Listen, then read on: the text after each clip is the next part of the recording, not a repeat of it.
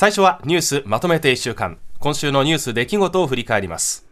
今週のゲストコメンテーターは日経ビジネス副編集長の武田康江さんです。武田さんおはようございます。おはようございます。よろしくお願いします。お願いします。では武田さんとお送りするニュースまとめて1週間。まずは6月6日火曜日です。アメリカの IT 大手アップルは拡張現実 AR に対応したゴーグル型端末ビジョンプロを発表しました価格は3499ドルおよそ49万円からでアメリカでは来年初めに他の国では来年後半に発売されるということです。そして7日水曜日です。政府の今年の経済財政運営と改革の基本方針いわゆる骨太の方針の原案がまとまりました。子ども子育て政策については最も有効な未来への投資と位置づけました。以上週の前半のニュースをお伝えしました。武田さんビジョンプロ。私ちょっとニュースで見てびっくりしたんですが目の動きとか、はい、あの宙に浮いたところにこう指をこうかざすだけでいろいろ操作ができるという、はい、また画期的な開発が進んだんですね。はい。まあ、これはそのデジタルのスクリーンとかアプリをこう現実世界に投影して、はい、目コントローラーとかを使わず、まあ、手とか指のあの動きだったりその目の動きで、まあ、あのいろいろ作業ができるという、うまあ、面白いあの機器だなというふうに私もニュースを見ながら思ったんですけども、はい、やはりその目を使った操作性の革新っていうのがやっぱりすごいなと思っていて、まあ、あのアップルはその2017年にそのドイツのベンチャーでその目のの動きで、あの、視線追跡っていうんですね、はい、をできるその技術を持ったあのベンチャーを買収しているんですけども、うんうんうん、まあそれでまあその付箋というか目を使ったあの操作性向上みたいなものを、えに、まあ、舵を切り始めるんだろうなというふうには言われていたものの、はい、やはりまあ今回出てきたものであやっぱそうだったんだなっていうのがあの分かったという次第ですね。先行投資みたいなものがしっかり実を結んだってことですよね、はい。はい、その他にもその部屋の中にいながら迫力ある映画を楽しんだりとか、うん、あとはパノラマ撮影した写真を自分がその場にいるかのように表示したりできるとかね、何面もこうディスプレイを並べたようにアプリを配置して作業できるとか、なんか未来の、そうそうそう、ね、が想像が現実になったそうですね、なんかやっぱりマウスとかあのタッチスクリーンとかアップルってやっぱりその UI をこう革新させるのがすごく上手だなと思っていて、はい、まあ、今回目っていうことに私はちょっと注目したんですけれども、はい、やはりこう次世代の操作性みたいなところにもどうなるかもすごい気になりますよね。はい、今はねやっぱり価格を見ちゃうと高いよ買えないよっていう話をする人も、まあ、確かにいるのは分かるんですけど、はい、やっぱり誰かが始めないと市場は広がっていかないですもんね。そうですね。やはり、まあ、あの興味のある方とか、まあ、こういうのを大好きなあのファンみたいなものが 世界中にいるので、うん、そういうところからあの広まっていくのかなという感じはします。はい。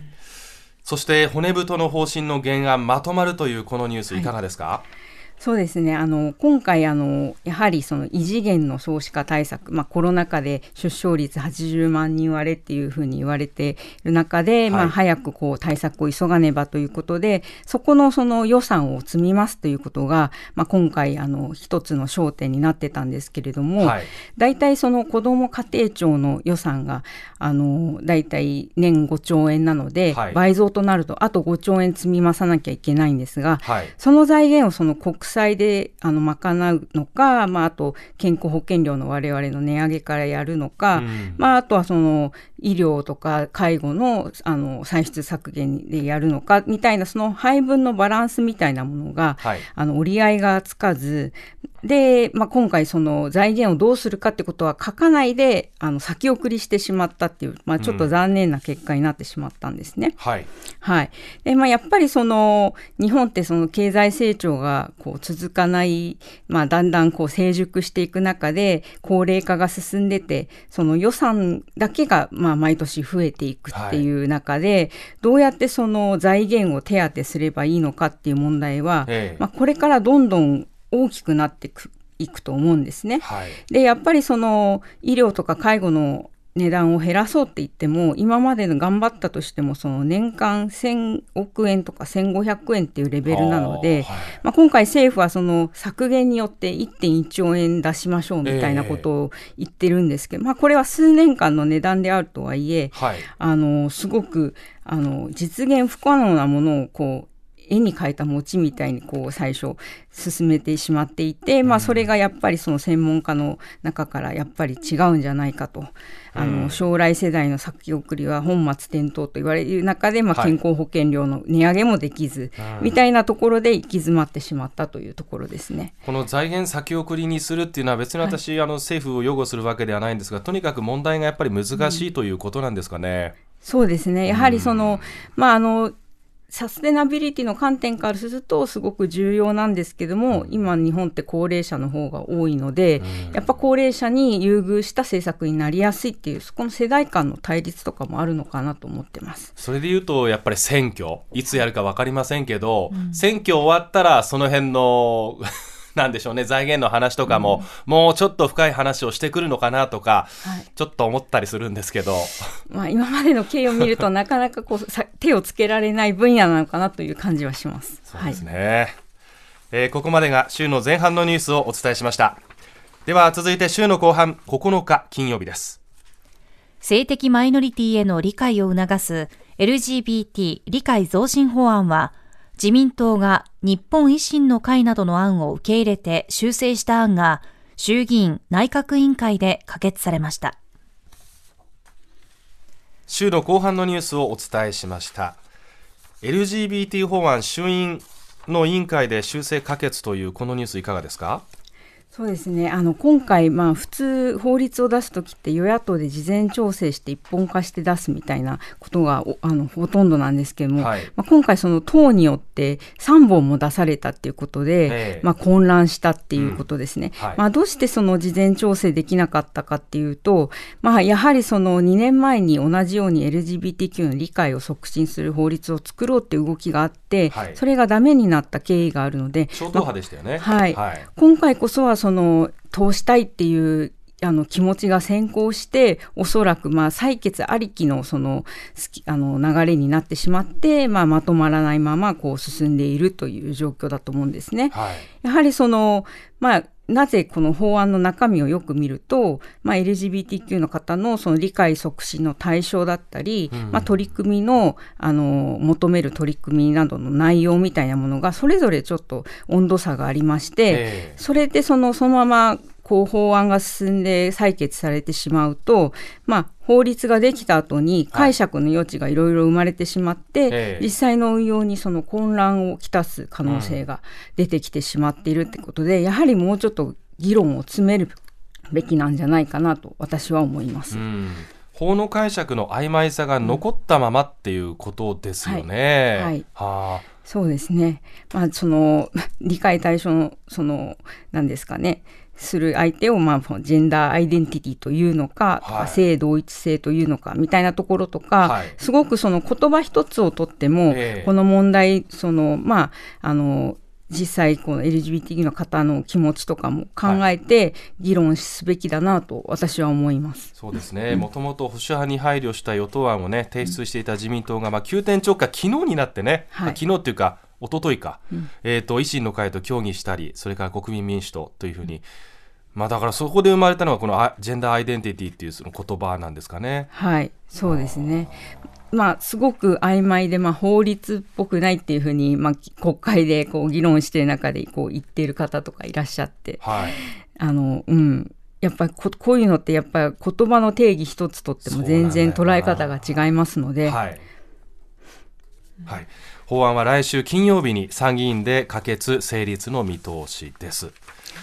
それからその他にもいろんなニュースがあるんですが聞くところによると武田さんあの記者時代にオリエンタルランド担当していたりそれからディズニーランドでアルバイトをしていたっていうお話もちょっと聞きまして、ねはい、水曜日のニュースちょっとご紹介しますね、はい、オリエンタルランドはアトラクションを短い待ち時間で利用できる無償サービスディズニーファストパスを終了すると発表しました、うん、えー、この夏から東京ディズニーリゾート40周年記念プライオリティパスを導入するということなんですがいかがですですか、この動き？まあ、これはあの期間限定の40周年プライオリティパスというふうに銘打ってるんですが、はい。まあ、あのコロナ禍でその感染症の対策の観点からファストパスといってその、まあ、アトラクションにあの時間指定で乗れてる券みたいなものをみんなこう入園と同時に一生懸命こう走って取りに行ってはい。っていう、まあ、私はアルバイトしてた時は、まあ、ちょっとそれで転ばないようにゲストの方こう注意するっていうようなこともやってたんですけども、え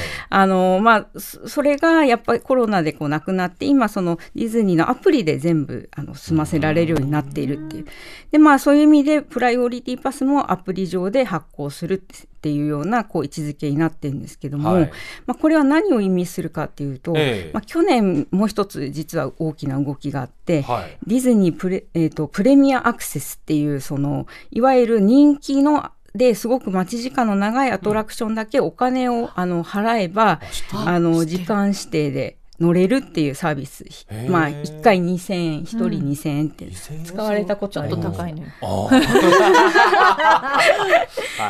でまああの私実はあの去年行った時うん。に家族4人で使って「美女と野獣」乗ったんですけど、あの 2000×4 で。うわ8000 円というあの。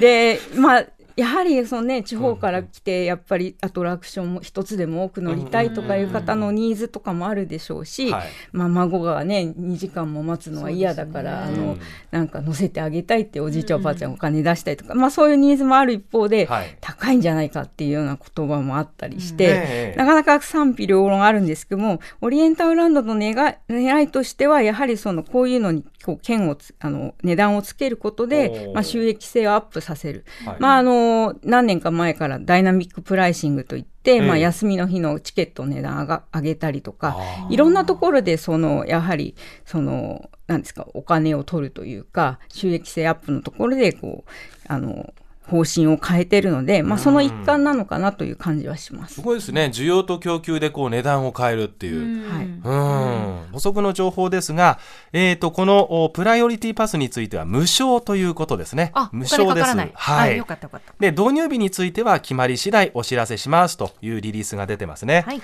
えーということで今週1週間のニュースまとめてお送りしました